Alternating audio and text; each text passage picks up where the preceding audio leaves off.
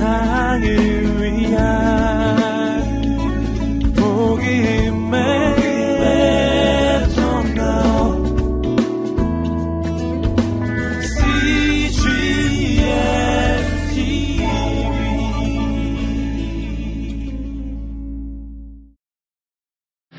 주님께서 우리를 사랑하심으로 아무도 우리를 해칠 수 없음을 믿습니다. 아, 귀한 찬양을 제가 권사님께 꼭 아, 불러달라고 부탁을 드렸습니다. 어느 날 차 안에서 이 찬양을 제가 듣는 가운데 주님이 제 가운데 임재하시고 또 저를 사랑한다고 말씀해 주시고 저희 허물과 모든 연약함으로부터 자유케 하시고 새로운 힘과 용기를 부어주신 그 은혜를 여러분과 함께 나누고 싶어서 어, 귀한 찬양을 함께 저희가 들었습니다. 우리를 대신하여 죽으신 그 사랑이 우리를 치유하시는 줄로 믿습니다. 그 사랑을 우리가 받아들일 때 우리 가운데 놀라운 변화가 일어난 줄로 믿습니다. 죄는 그 사랑을 거부합니다. 죄, 죄는 그 사랑이 필요 없다고 말합니다. 나는 그 사랑 없어도 살 수 있다라고 자존심을 세웁니다. 그러나 우리 자신이 너무나 잘합니다. 우리는 사랑에 굶주려 있고 용서에 굶주려 있고 누군가 나를 무조건적으로 용납해주고 사랑해줄 그 누군가가 우리는 필요합니다. 하나님이 바로 그분이십니다. 예수님을 통해서 나타난 이 하나님의 사랑이 우리의 가슴에 주님의 보혈로 아, 뿌려지고 또 덮어지고 역사할 때 우리에게 놀라운 치유의 역사가 일어나게 될 줄로 믿습니다. 주님이 우리 모두를 사랑하시는 그 사랑을 이 밤에 체험하는 귀한 시간 될 수 있게 되기를 축원합니다. 오늘 주시는 하나님의 말씀입니다. 히브리서 10장 19절로 25절의 말씀입니다. 히브리서 10장 19절로 25절의 말씀을 저와 여러분이 한 절씩 교독하겠습니다. 그러므로 형제 여러분, 우리는 예수의 피로 인해 지성소에 들어갈 담대한 마음을 갖게 됐습니다.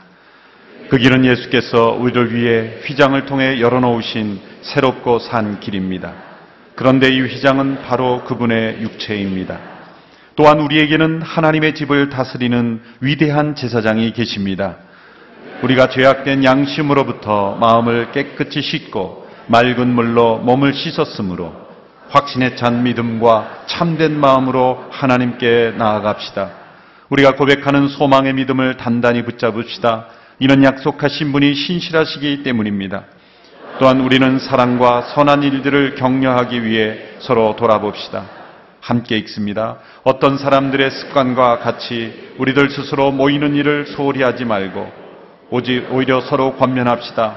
또한 그날이 다가오는 것을 볼수록 더욱 그렇게 합시다. 아멘. 예수님께서 우리를 대신하여 죽으신 십자가는 바로 우리가 예수님과 함께 죽은 십자가입니다. 조금 전 우리가 들었던 찬송 가사처럼 거기 너 있었는가 그때에 예수 십자가에 못 박혀 죽을 때 그 질문에 우리는 이렇게 대답해야 합니다. 예, 그렇습니다. 우리는 거기에 있었습니다. 예수님을 십자가에 못 박으라고 외치는 군중들의 음성 속에 우리는 있었습니다. 비겁한 빌라도의 모습 속에 우리는 그곳에 있었습니다. 예수님을 조롱하던 군병들의 모습 속에 우리는 그곳에 있었습니다. 예수님을 비난 가론 유다의 모습 속에 예수님을 시기하여 죽음에 넘겨준 유대 지도자들의 모습 속에 그들의 죄악과 탐욕 속에 우리는 그곳에 있었습니다. 바로 우리의 죄가 예수님을 십자가로 보냈습니다. 라고 고백해야 합니다. 그러나 거기서 그쳐서는 안 됩니다. 우리는 그곳에 있었다 고백할 때 바로 예수님이 십자가에 못 박히실 때 바로 우리는 그곳에 있었습니다. 그리스도 안에서 우리의 옛사람이 예수님과 함께 그곳에서 함께 못 박혔습니다. 우리는 두 가지 모습으로 그곳에 있었던 것이지요. 예수님과 함께 우리가 죽고 예수님과 함께 다시 살아나는 새 생명 가운데 있을 때 우리는 죄를 이길 수 있게 됩니다. 죄로부터 해방되게 됩니다. 사단의 종로로 타지 않게 됩니다. 이제는 죄를 지을지 않을 수 있는 능력이 우리 가운데 일어나는 것이죠. 뿐만 아닙니다. 우리 가운데 있는 모든 마음의 허물과 모든 상처와 아픔으로부터도 우리는 회복되고 치유되는 역사가 일어나게 되는 것입니다. 이것은 예수님과 함께 죽는 자만이 경험할 수 있는 새 생명의 열매요 역사인 것입니다. 마치 죽은 피부가 떨어져 나가고 새로운 새 생명의 피부가 일어나듯이 우리 가운데 옛사람이 예수님과 함께 죽었을 때 우리 가운데 새로 태어난 새 생명의 역사로 말미암아 이제 왜 과거의 아픈 상처는 깨끗이 씻어지고 현재 당하는 어떠한 고난과 아픔 이겨나갈 수 있는 힘과 능력이 생기게 되고 미래에 다가올 어떤 불안과 염려도 이길 수 있는 모든 상처를 치유받는 놀라운 역사가 우리의 삶 속에 일어나게 되는 것입니다. 이러한 치유의 역사는 영과 혼과 몸 모든 영역에서 다 체험할 수 있는 것입니다. 데살로니가 전서 5장 23절의 말씀을 보면 이런 역사가 있습니다. 이런 말씀을 함께 읽겠습니다. 시작. 평강의 하나님께서 친히 여러분을 온전히 거룩하게 하시고 우리 주 예수 그리스도께서 오실 때 여러분의 영과 혼과 몸을 다 흠없게 지켜주시기를 빕니다.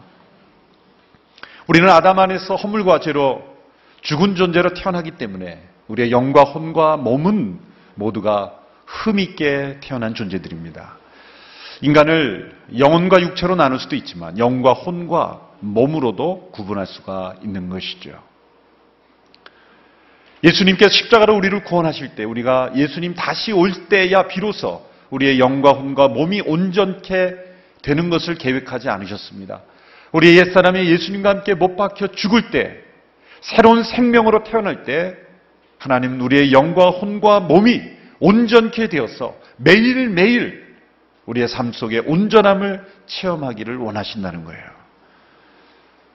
죄가 우리의 삶 속에 들어오기 전에 우리의 영은 이 하나님을 인식하고 하나님과 교통할 수 있는 우리의 모든 직관력과 우리의 양심이 하나님과 교통할 수 있는 영이었죠. 우리의 혼은 우리의 정신의 세계는 자기 자신을 의식할 뿐만 아니라 다른 사람을 의식하는 관계를 맺을 수 있는 그러한 이 정신적인 영역의 상태에 있었습니다. 우리의 몸은 우리의 육체는 환경에서 적응하며 살아갈 수 있는 그런 상황이 있죠.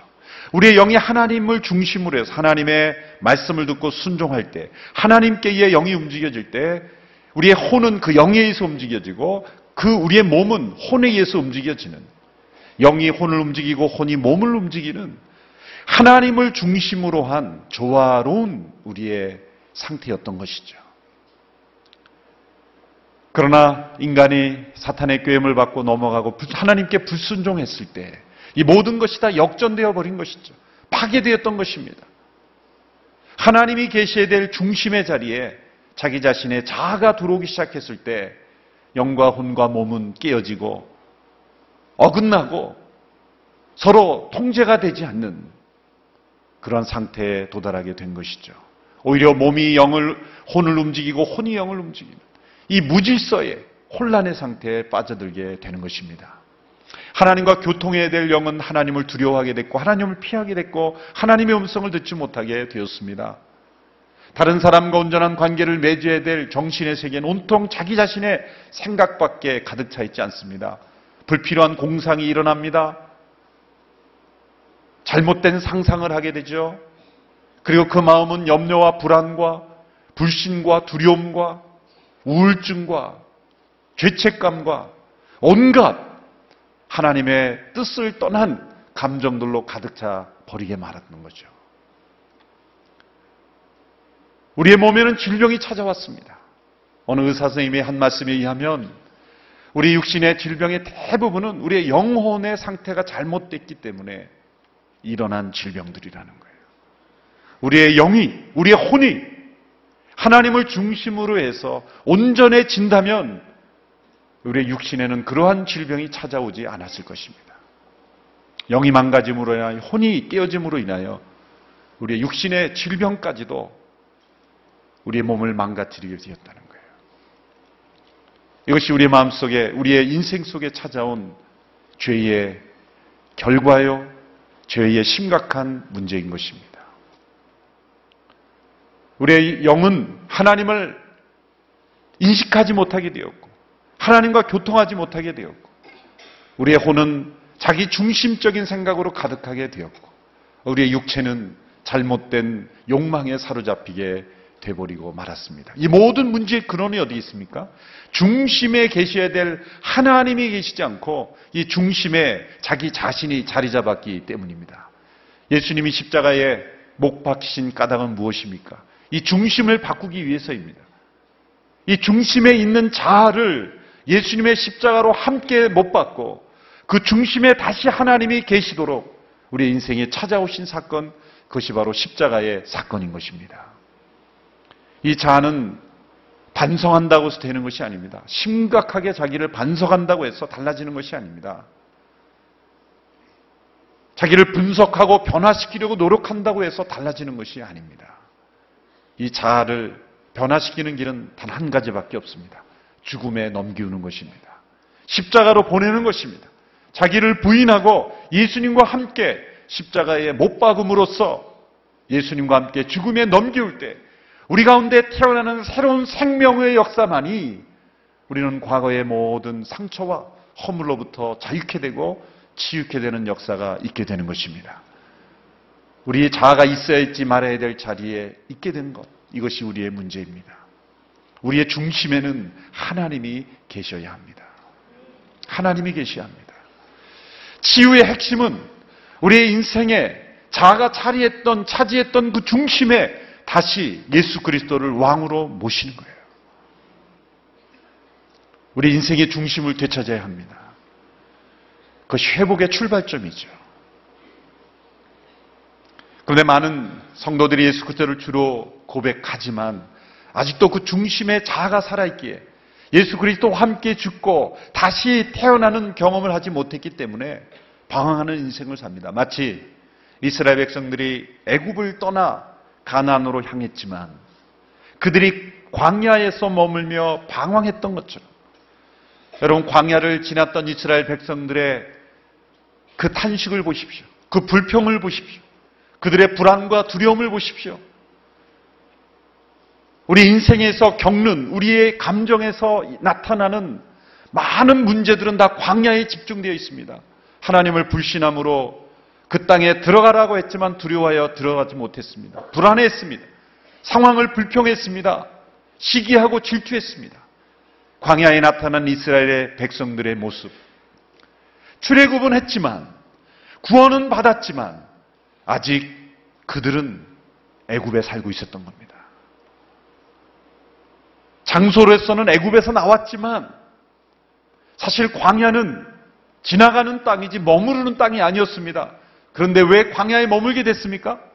그들이 애굽에서 나왔지만 실상은 자기 안에 있는 애굽에 계속 머물렀기 때문이에요. 애굽은 어떤 땅입니까? 죄의 종되었던 땅입니다. 노예가 되었던 땅입니다. 하나님을 몰랐던 땅입니다. 허물과 죄로 죽었던 땅입니다. 하나님이 놀라운 기적과 표적을 통해 그 백성들을 애굽에서 이끌어내셨죠. 출애굽의 핵심은 홍해 기적이 아닙니다. 어린 양의 피로 그 백성을 구속하셔서 이끌어내셨다는 거예요. 어린 양의 피를 좌우 인방과 물손죄에 바른 집마다 죽음을 보지 않고 넘기우심으로 그 민족을 구원하신 사건. 어린 양 예수 그리스도의 피로 그 피로 핏부림을 받는 가정마다 사람마다 구원하셨다는 것이 출애굽의 핵심이죠. 그 백성을 그 어린 양의 피로 구속하셨지만 그들은 여전히 애굽에 살고 있었던 거예요. 자기 속에 있는 애굽에 살고 있었던 거예요. 그러므로 그들은 불평했고 불만이었고 시기하고 질투했고 두려워했고 불안했습니다. 우리 인생에서 겪는 모든 상처들은 다 광야에서 나타난 거예요. 그런 사실은 그들이 광야에 들어갔기 때문에 그들이 그렇게 된 것이 아닙니다. 우리는 그렇게 생각하기 쉬워요. 애굽에서는 괜찮았는데 광야로 들어가니 그들이 그렇게 불평하고 두려워하고 불안하고 상처가 나타난 것이 아닙니다. 사실은 그들의 마음속에 있는 이 죄와 허물과 상처가 광야를 만나면서 드러나게 된 것이죠. 사람과 환경이 문제가 아닙니다. 우리 안에 내가 아직 내 안에 애굽이 있기 때문이에요. 애굽 속에 살고 있기 때문이에요. 하나님이 우리 인생을 광야로 머물게 하시는 이유가 뭡니까? 우리 안에 얼마나 무서운 애굽이 살아 있다는 것, 내가 나 자신의 애굽에 살고 있다는 것, 애굽 속에 살던 인생이 아니라 이제는 내 안에 애굽이 있다는 것을 깨닫게 하기 위해서 하나님이 광야로 던지시는 거예요. 그 광야 속에 우리는 우리의 자신의 모순과 상처와 아픔이 다 드러나게 되는 거예요. 우리가 흔히 상처받았다는 얘기를 하죠. 실상은 가만히 생각해 보면 상처를 받은 게 아니라 사실은 어떤 경우에는 이미 상처받을 준비를 하고 있었던 거예요. 어떤 상황에 닥쳐와도 상처받을 준비를 하고 사는 사람들이 있어요. 무슨 말을 해도 나는 상처받으리라. 어쩌면 상처는 스스로 만드는 것일 수도 있습니다. 내 안에 내가 자기 자신의 애굽 속에 살아갈 때 환경이 문제가 아니라 어떤 사람이 문제가 아니라 내가 애굽 속에 사로잡혀 있기 때문에 내 자아의 내 인생의 중심에 자아가 옛사람이 살아 있는 그 자아가 있지 않는 한 우리는 이 죄와 허물과 상처로부터 벗어날 수가 없는 것이죠. 하나님께서 이스라엘 백성들이 가나안 땅으로 들어갈 때 여호수아 5장에서 여호수아를 통해서 이러한 명령을 주시죠. 너희들은 할례를 행하라. 여리고 성을 정복하기 앞서서 왜 할례를 행하라고 말씀하십니까? 그때 그 할례를 행할 때 길갈에서 할례를 행할 때 길갈은 무슨 뜻입니까? 애굽의 수치를 물러가게 했다라는 거예요. 애굽의 수치를 물러가게 했다. 끊어내는 작업이 필요하다는 거예요. 너희들이 광야에서 왜 방황하고 있느냐? 왜 상처와 아픔 속에 헤매고 있느냐? 광야가 힘든 땅이기 때문이 아니라 너희들이 아직 애굽의 수치 속에 살아가고 있기 때문이다. 그러므로 이 애굽의 수치를 끊어내야 한다. 끊어내야 한다. 그래서 할례를 향하라는 거예요. 그것은 매우 상징적인 행동이요. 오고 오는 모든 성도들에게 우리 안에 있는 애굽의 수치를 끊어내는 작업이 필요하다는 거예요. 어떻게 끊어냅니까? 자기 십자가를 지는 수밖에 없는 거예요. 자기 십자가를 지는 거예요. 내 인생의 중심이 되었던 이 자아를 끊어내는 작업, 애굽의 수치를 끊어내는 작업을 해야 하는 것이죠. 믿음으로. 예수님이 십자가에 못 박힐 때 나의 옛사람이 함께 못 박혔음을 믿고 주장하고 간주하고 믿음으로 선포하고 순종하며 나아갈 때 나의 옛사람의 애굽의 수치는 끊어지는 줄로 믿습니다. 그런데 우리 안에 있는 자아는 거부할 겁니다. 쉽게 내려오지 않습니다. 하나님이 내 인생의 중심에 다시 찾아오시려고 할 때 거부합니다. 자존심을 세우며 거부합니다. 그럴 필요가 없다라고 거부합니다. 내가 왕이 되었던 내 자신이 내려오기를 원치 않습니다. 사실 우리에게 십자가를 질때 우리에게 주어지는 고통은 사실 그 고통이에요. 그 고통이에요. 내 인생의 보좌에서 내가 내려오는 그 고통. 여러분 그 고통을 당하지 않으려고 할 때 우리는 영원한 고통을 당하게 될 거예요. 끝까지 광야에 있게 될 거예요. 그러나 자아를 예수님과 함께 못 박는 고통을 참고 견디고 순종하고 그것을 이겨내면 우리는 광야를 지나 약속의 땅으로 들어가게 되는 것이죠. 할례의 고통을 끝내면 우리는 가나안 땅에 들어가게 되는 것입니다. 할례의 고통이 두려워 나 자신을 십자가에 예수님과 함께 넘겨오지 않게 될 때 우리는 계속해서 광야의 방황 시절을 보내게 되는 거예요. 우리 안에 있는 많은 부정적 감정과 상처와 허물들이 있습니다. 이 시간에 모든 치유적인 메시지를 다 설명할 수는 없지만 가장 근본적인 핵심적인 원리는 바로 이 치유의 근본적인 원리도 십자가라는 거죠.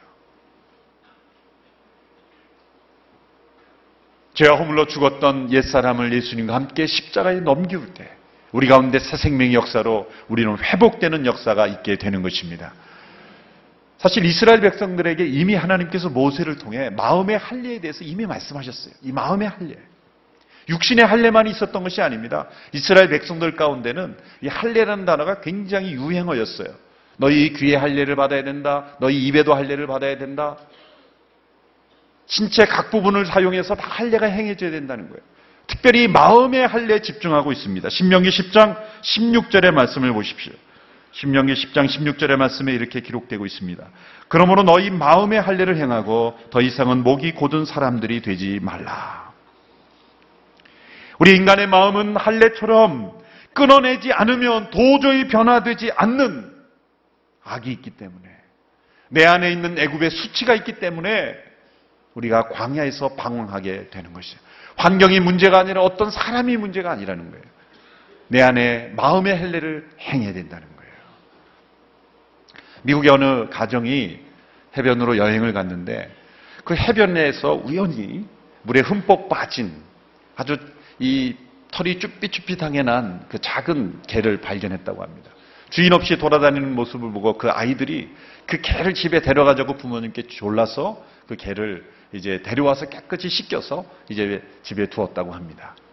이제 그 다음날 모든 가족들이 다 밖에 출근을 하고 학교를 가고 그리고 그 집안에 원래 있던 그런 예, 고양이, 집 고양이 몇 마리와 함께 두고 갔는데 저녁에 돌아와 보니 고양이가 다 죽어 있는 거예요. 처참하게 죽어 있는 거예요. 그 범인은 바로 그 개였던 거예요. 그 부모님은 그 개를 수의사에게 데려가 검증했더니 놀라운 사실을 발견합니다.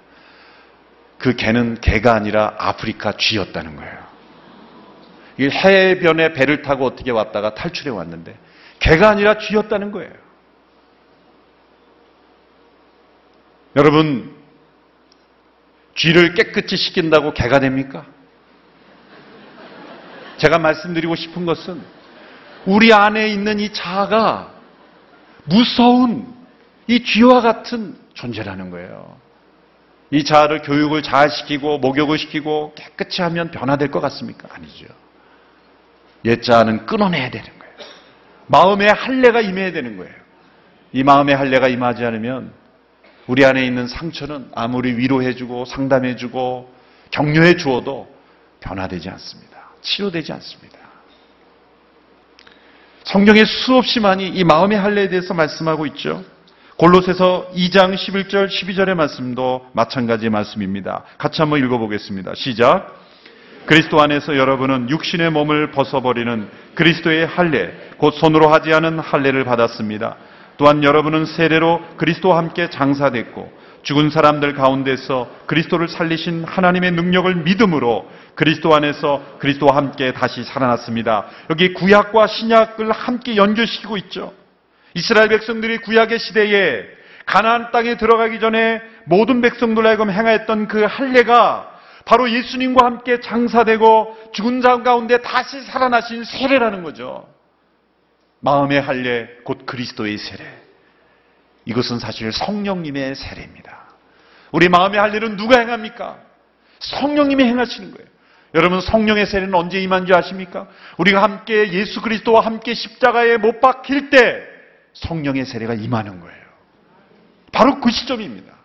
에스겔 36장에서도 바로 그러한 말씀을 우리에게 허락하고 있습니다. 같이 읽겠습니다. 25절부터 27절까지입니다. 시작. 내가 너희 위에 깨끗한 물을 뿌릴 것이니 너희는 깨끗해질 것이다. 내가 너희의 모든 더러움과 너희의 모든 우상들로부터 너희를 깨끗하게 할 것이다. 내가 너희에게 새로운 마음을 주고 너희 안에 새로운 영을 부을 것이다. 내가 너희 육신으로부터 돌과 같이 굳은 마음을 없애고 너희에게 살처럼 부드러운 마음을 줄 것이다. 그리고 내가 내 성령을 너희 안에 주어서 너희로 하여금 내 법령을 따르며 내 규례를 지키고 행하게 만들 것이다.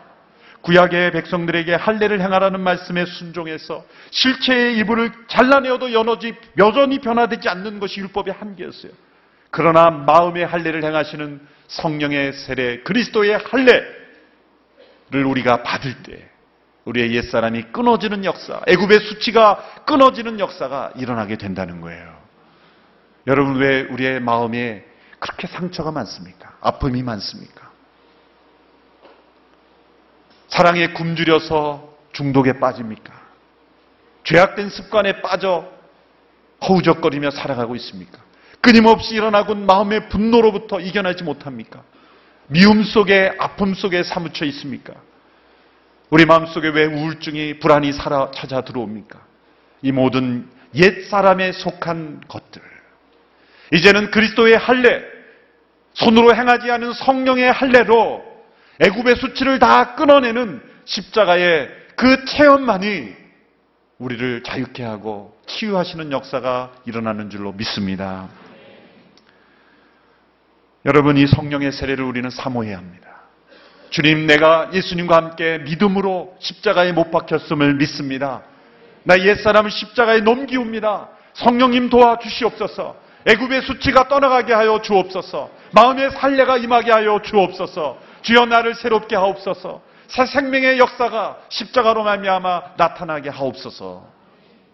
이 성령의 세례로 말미암아 우리를 괴롭히던 모든 마음의 질병들은 떠나가는 거예요. 오늘 우리가 함께 읽은 이 히브리서 10장의 말씀에는 바로 예수님과 함께 죽고 예수님과 함께 살아난 이 새 생명의 역사를 체험한 성도가 경험하는 치유를 경험한 십자가로 말미암아 치유된 영혼이 어떠한 모습인가를 우리에게 보여주고 있는 것입니다. 첫째로 그 영혼은 하나님의 임재 가운데 나아가는 담대함이 있다는 거예요. 오늘 본문 19절에서 20절의 말씀을 함께 보십시오. 함께 읽습니다. 시작.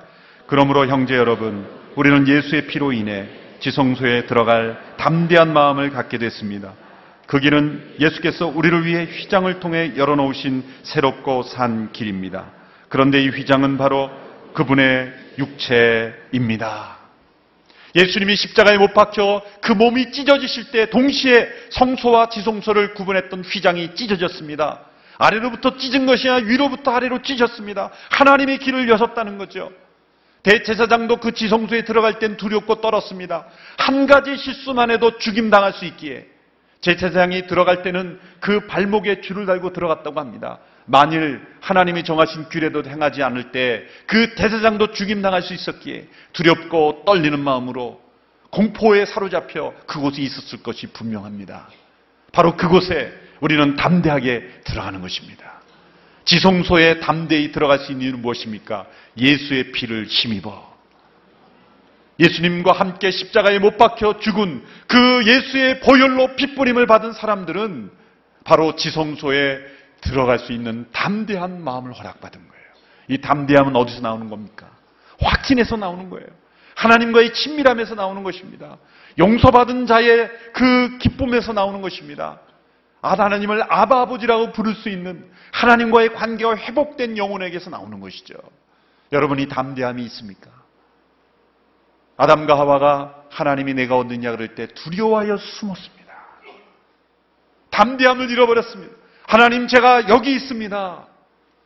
그렇게 하나님 앞에 담대하게 나갈 수 있는 확신을 잃어버렸어요. 그 하나님과 나눌 수 있는 친밀함을 잃어버렸어요. 여러분 그냥 찬송을 부를 때에 하나님 아버지를 부르는 것 말고 잠시 기도할 때에 그 하나님을 찾는 것 말고 정말 하나님의 임재가와 온전히 임할 때 두려움 없이 담대할 수 있습니까? 지성소로 담대하게 들어갈 수 있는 마음.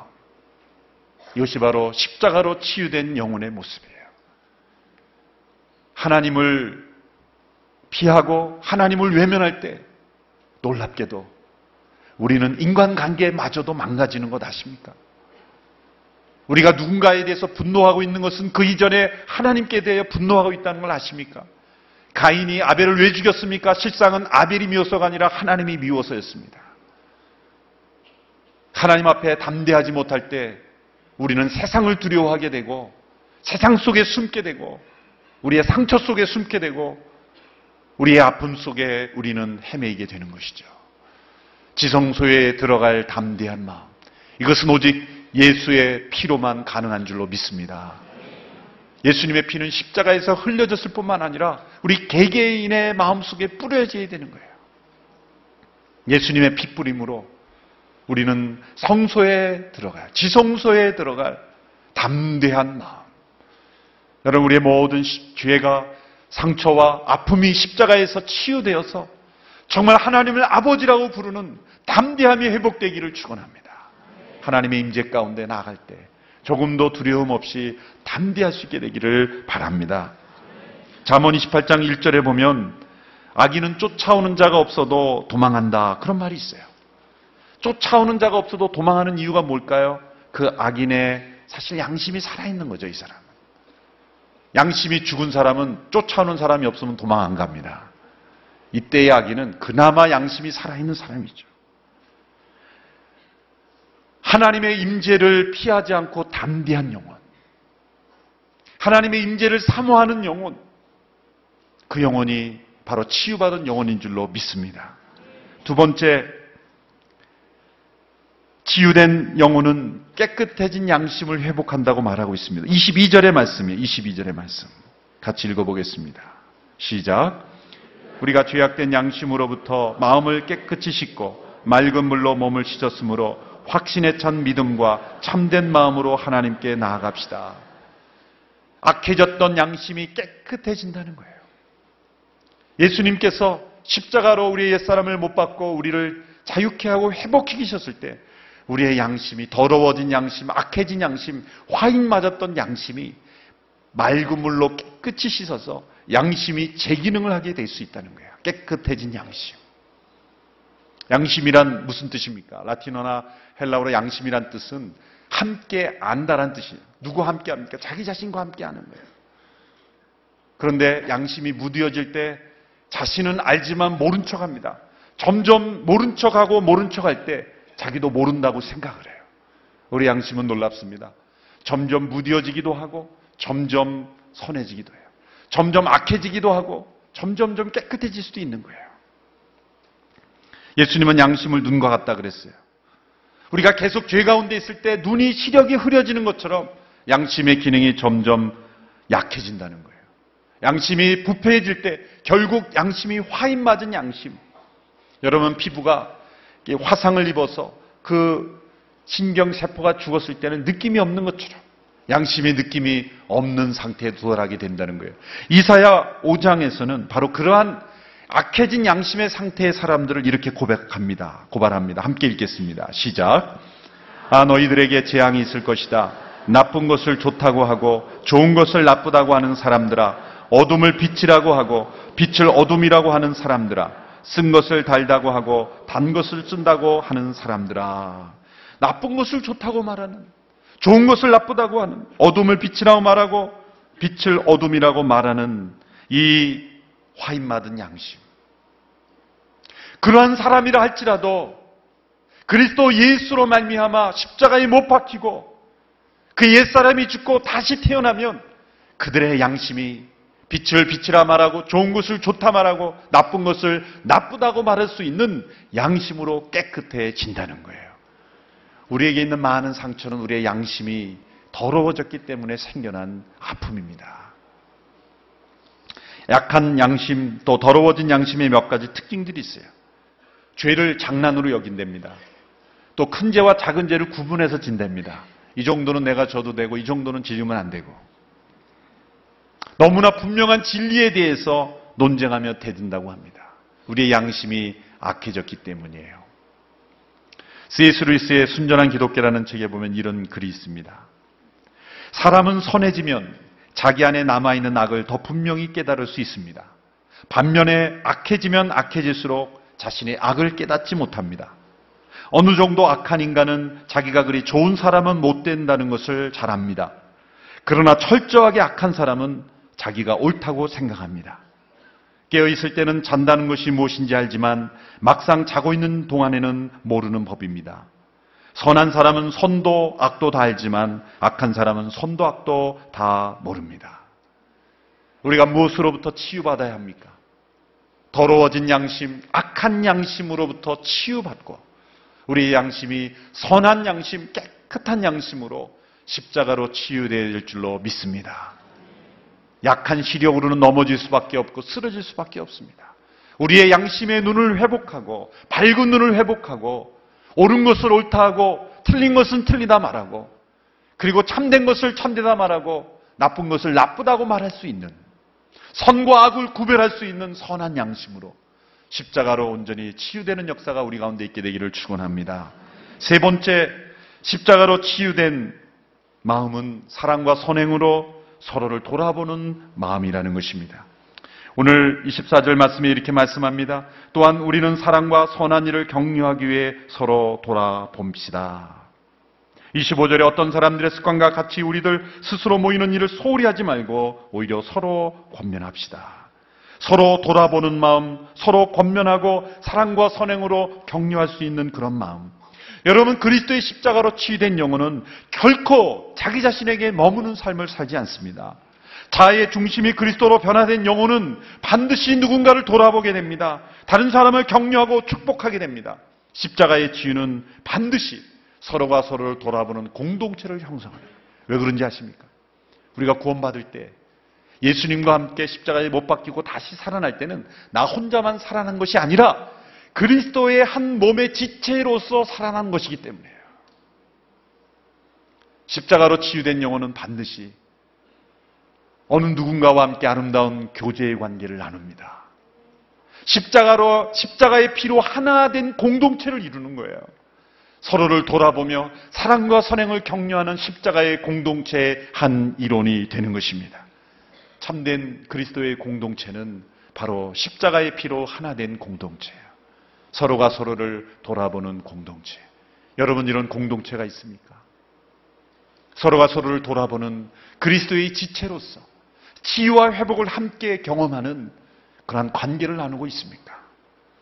예수의 피로 힘입어 우리는 하나님의 임재 앞에 지성소로 나아갈 담대한 마음을 얻었으며 또한 우리의 더러워지고 악한 양심이 깨끗함으로 말미암아 선과 악을 구별할 수 있는 그런 양심의 눈을 회복하였으며 동시에 이제는 나밖에 몰랐던 인생에서 내 주변에 나의 선행, 나의 사랑과 나의 격려와 나의 칭찬과 나의 도움이 필요한 누군가를 돌보는 영혼들로 돌아보는 마음으로 지체 의식을 가진 영혼으로 변화된다는 거예요.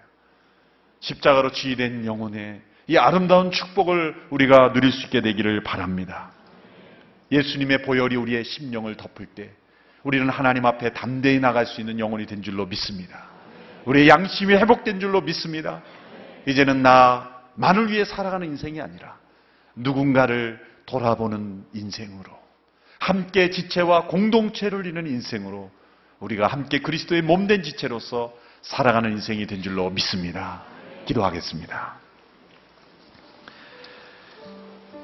이 시간 함께 기도할 때 주님 나의 옛사람을 십자가에 믿음으로 못 박습니다. 예수님이 십자가에 못 박힐 때 나도 함께 못 박혔음을 믿습니다. 주님 내 안에 성령이 임하셔서 다시 부활하신 주님의 능력으로 말미암아 내 안에 새 생명의 역사로 다시 태어나게 하신 줄로 믿습니다. 내 안에 있는 모든 상처, 광야를 지나는 백성들처럼 방황하고 있는 나의 모든 인생의 방황이 이 밤에 끝나게 하여 주옵소서. 내 안에 있는 모든 불안과 염려와 슬픔과 아픔과 상처와 미움이 떠나가는 역사가 있게 하여 주옵소서. 내 안에 있는 애굽의 수치가 길갈에서 떠나갔던 것처럼 내 안에 모든 애굽의 수치가 끊어지는 역사가 이 시간 있게 하여 주시옵소서. 나의 옛사람을 십자가의 믿음으로 못 박습니다. 주님 임하여 주시옵시고 내 중심에 살아게 여 주시옵소서. 내 중심에 살아게 여 주시옵소서. 주님 내 인생의 중심을 내어 드립니다.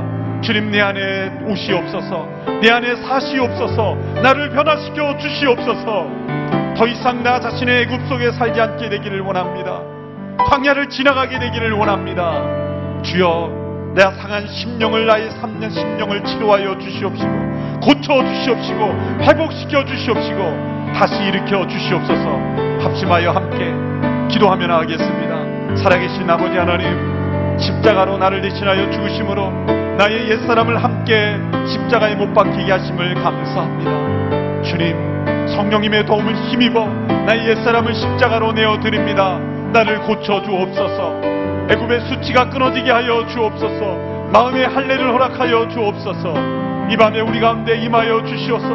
변화된 영혼, 새롭게 된 영혼, 치유받은 영혼이 되기를 원합니다.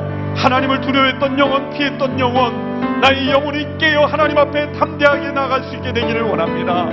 하나님을 외면하여 멀리했던 영혼, 아바 아버지라 부르며 하나님 앞에 담대한 영혼으로 나가게 되길 원합니다. 주님, 나의 양심이 무뎌졌습니다. 나의 양심이 부패하였습니다.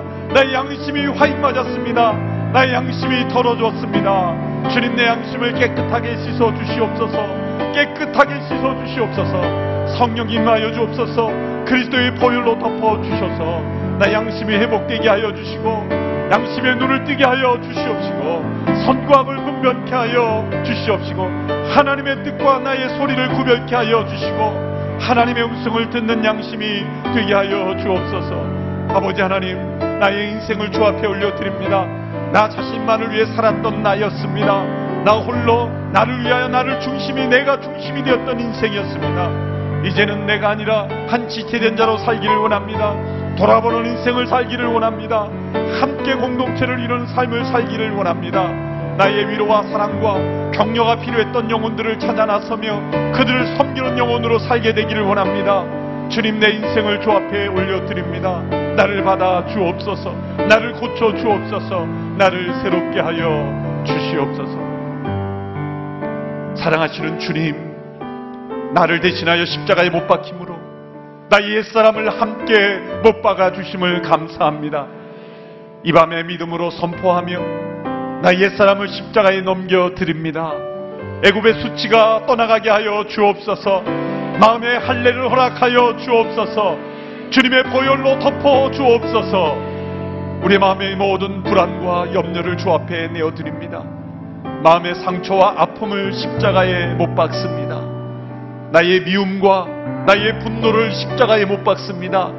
내가 어찌할 수 없는 중독에 빠져 있는 나의 옛사람을 십자가에 못 박습니다.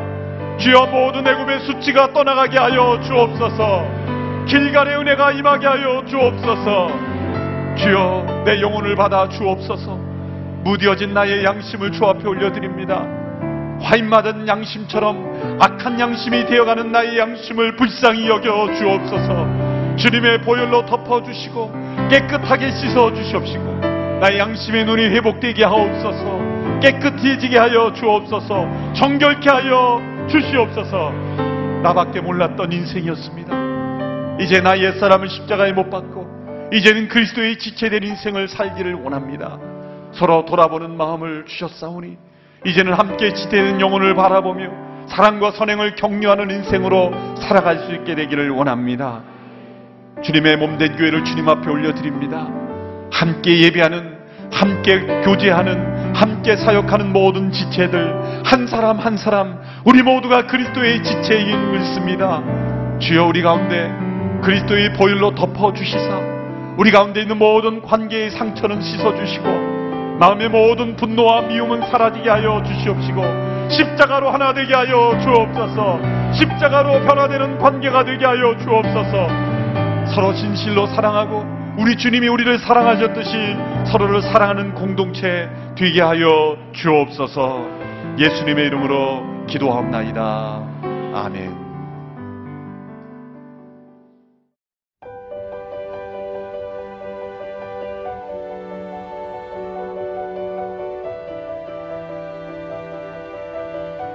세상에는 수많은 교회들이 있지만 더 깊이 있는 말씀 강해를 찾기 위해 크기로만 교회를 선정하지 않습니다. 보다 좋은 영적 콘텐츠를 더 많이 나누기 위해 방송비를 받지 않습니다. 1년 365일 복음만 전하고 싶어서 우리는 광고를 하지 않습니다. 온누리의 복음을 땅끝까지 CGN TV와 함께 땅끝 성교사가 되주세요